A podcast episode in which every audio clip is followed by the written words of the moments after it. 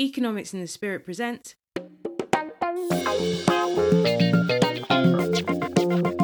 How to be a success. Ordinary men living extraordinary lives. The podcast that explores the messy nuts and bolts behind people's success. Now, here's your host, S.B. Cole, author of The Good Man, exploring economics and the spirit. We're going to move on to the battlefield of the mind section of this interview. And what I want to ask you is what did you struggle with the most and how have you overcome it? Whoa, that's a huge question. Like, in, in which part of my life are we talking about? As a young person, as an adult, as that's really huge. Are we talking about just in general? Okay, I'll put it like this. Okay. There's something about you and what Mhm. you say Mm-hmm. that is just from God. Right. How did that happen? I love that. right. Now, I do not know if I'm going to answer that question, but I am going to tell you a bit about me that hopefully you'll get the answer out of what I'm about to say. Okay. because I personally believe that anyone can hear from God, genuinely anyone, like anyone. And I believe that God, I think that God desperately wants to talk to people and through people. This is my firm belief. Like I, I, people do say that to me often, like, but you hear from God. I'm just like, but He wants to talk to us all. I don't think I'm anyway special. I, as a matter of fact, I like to think I'm special, but I know I'm not. For me, my journey, who you see now is who I've become. This is not who I always was. If I say to people that if you had met the teenage Karen and you had told her that you will be speaking to thousands in nations, she would have told you to stop smoking crack because this was not in my past, if that makes sense. This was not, you know, you can see indicators in children like, yeah, you know, I can see you doing this was not, there's no indication in my part. I don't think so anyway. In my childhood that said, oh, this is what I'd be doing, this is who I'd be. So when I became a Christian at 20, I say to people all the time, God did this. Like, and when I say God did this, because people are like, no, but he doesn't do it for anyone. So the, the difference then with me is one word, and that's obedience. It's not me being special.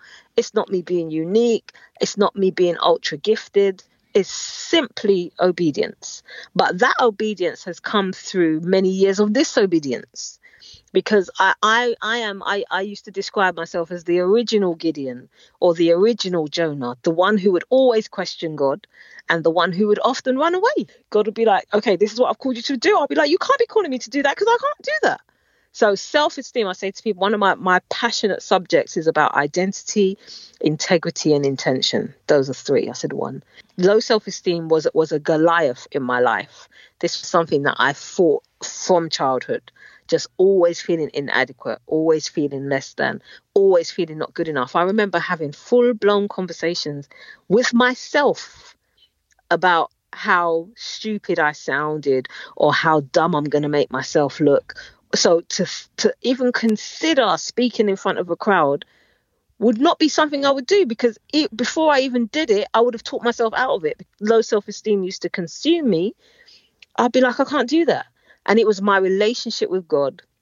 It was my steady development, um, walking with Him. It was my um, continued choice to trust Him, to trust His word, to trust what He said concerning me which took years. I was talking to a group of younger um, Christian women a couple weeks ago, and um, one was 27. And I said, Listen, I've been saved as long as you've been born, and it has taken me this long to get here. So don't be hard on yourself. Because at 27, you couldn't have asked me to do anything that I'm doing now. Now I'm 46. So it's it's a completely different world.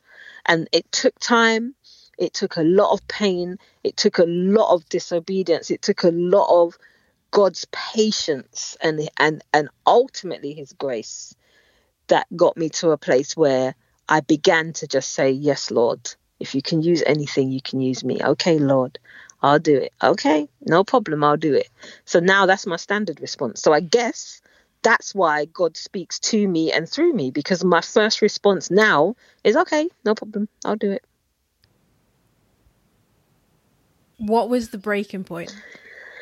I think the breaking point for me, and again, I don't think it was a moment, but it was a series of moments that started when I became, when I just turning 40, which is crackers. Because they say that life begins at 40, but for me, when I was turning 40, I just, I had had my fourth son I'd been a stay at home mum for 10 years. I used to say to people, I feel like I've been pregnant for my whole 30s. Like every two years, I got pregnant. I got pregnant at 30, then 32, then 34, then 36. Um, so when I became 40 and my youngest was now about turning about four, yeah, getting to school age, I just started to rethink everything. I was just like, this is most women would die for the life I have right now for a phenomenal husband, phenomenal children. I lived in Kent. Like they would literally trade for this. And I was like, something's missing. Something's missing. Like I can't do this for the rest of my life, just this.